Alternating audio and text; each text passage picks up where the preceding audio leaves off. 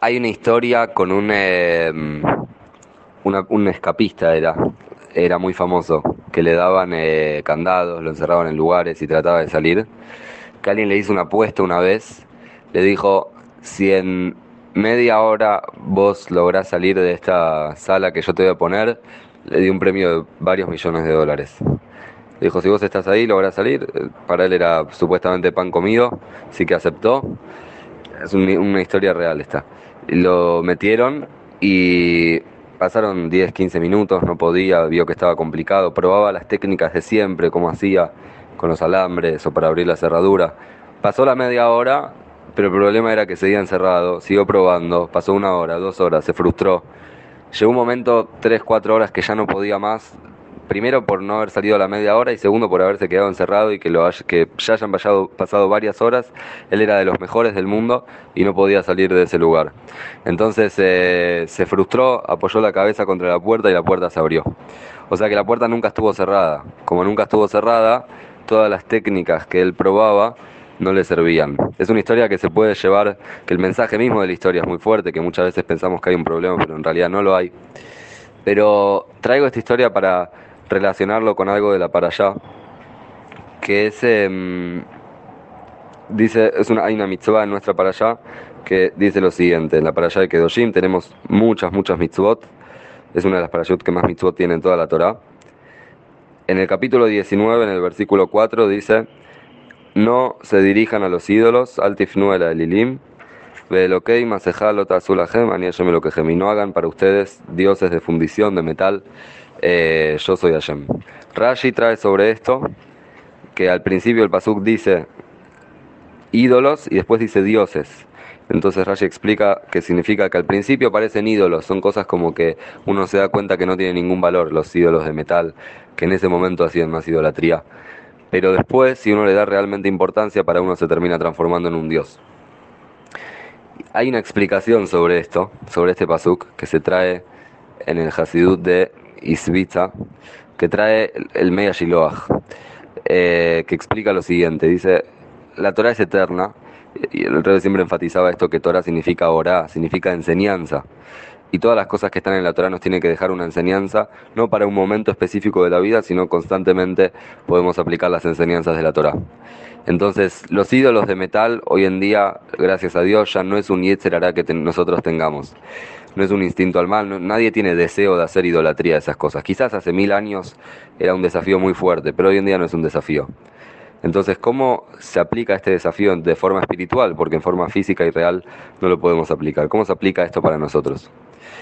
Y el Rebe este, el Mega Shiloach, trae que hay muchas veces que nosotros hacemos para nosotros mismos ídolos de metal. El metal es algo que no se puede mover, es algo duro. Y él dice que se refiere a hábitos que nosotros tomamos que no nos podemos mover de ellos. Cuando buscamos eh, condicionar a Dios y a la manera en la que Él se va a revelar al mundo en una forma y no logramos probar otra manera, de alguna manera estamos haciendo un Dios de metal. Una de las novedades más grandes del Hasidut, que en realidad no es una novedad, es algo que ya estaba escrito en libros anteriores, pero donde el, el puso mucho énfasis, es que no hay nada, Einod Milvadó, no hay nada fuera de Hashem, Meloko Laretz que bodó, la tierra está llena de su, de su gloria, está escrito Ley Tatar Panui Minei en el Zohar, en, en la Kabbalah está escrito que no hay ningún lugar que no eh, contenga a Hashem, es en arameo esa frase.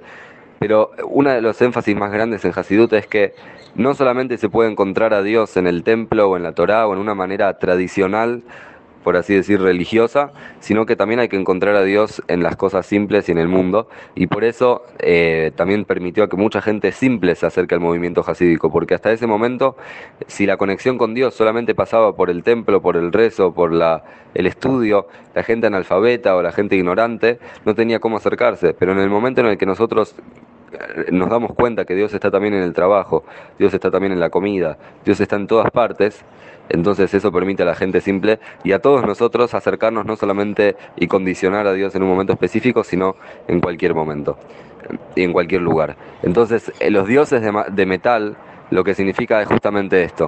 Cuando nosotros decimos o pensamos que la única manera de acercarse a Yem o la única manera de poder cumplir el shlihut de nuestra llamada, la misión de nuestra llamada en el mundo es A o es B o es lo que siempre hice o es lo que siempre estoy acostumbrado o es esto que estoy seguro que es esto. Cuando hacemos eso, nos puede pasar como a este mago que contamos al principio, que él era experto y era un capo, era un genio, pero probaba el mismo método que hacía siempre. Y en este caso no le servía. Y quizás si ponían un nene a abrir esa puerta, un nene simple, eh, ingenuo, que no, que no, no, mm, no iba a probar métodos súper sofisticados, lo más probable era que abra la manija y abra la puerta, la puerta se iba a abrir. Porque, y fue con simpleza.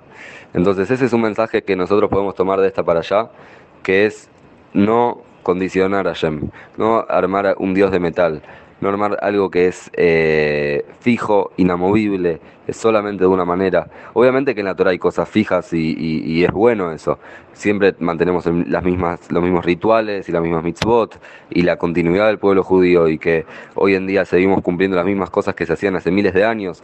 esa, esa rigidez sí es buena, pero hablamos acá de una rigidez en lugares donde, o en momentos o en situaciones donde tenemos que ser más flexibles y poder saber a veces cambiar de opinión o a veces probar de otra manera o a veces escuchar el consejo de otro y eso es lo que nos permite no hacer dioses de metales y poder encontrar a Yem en todas partes. Shabbat Shalom.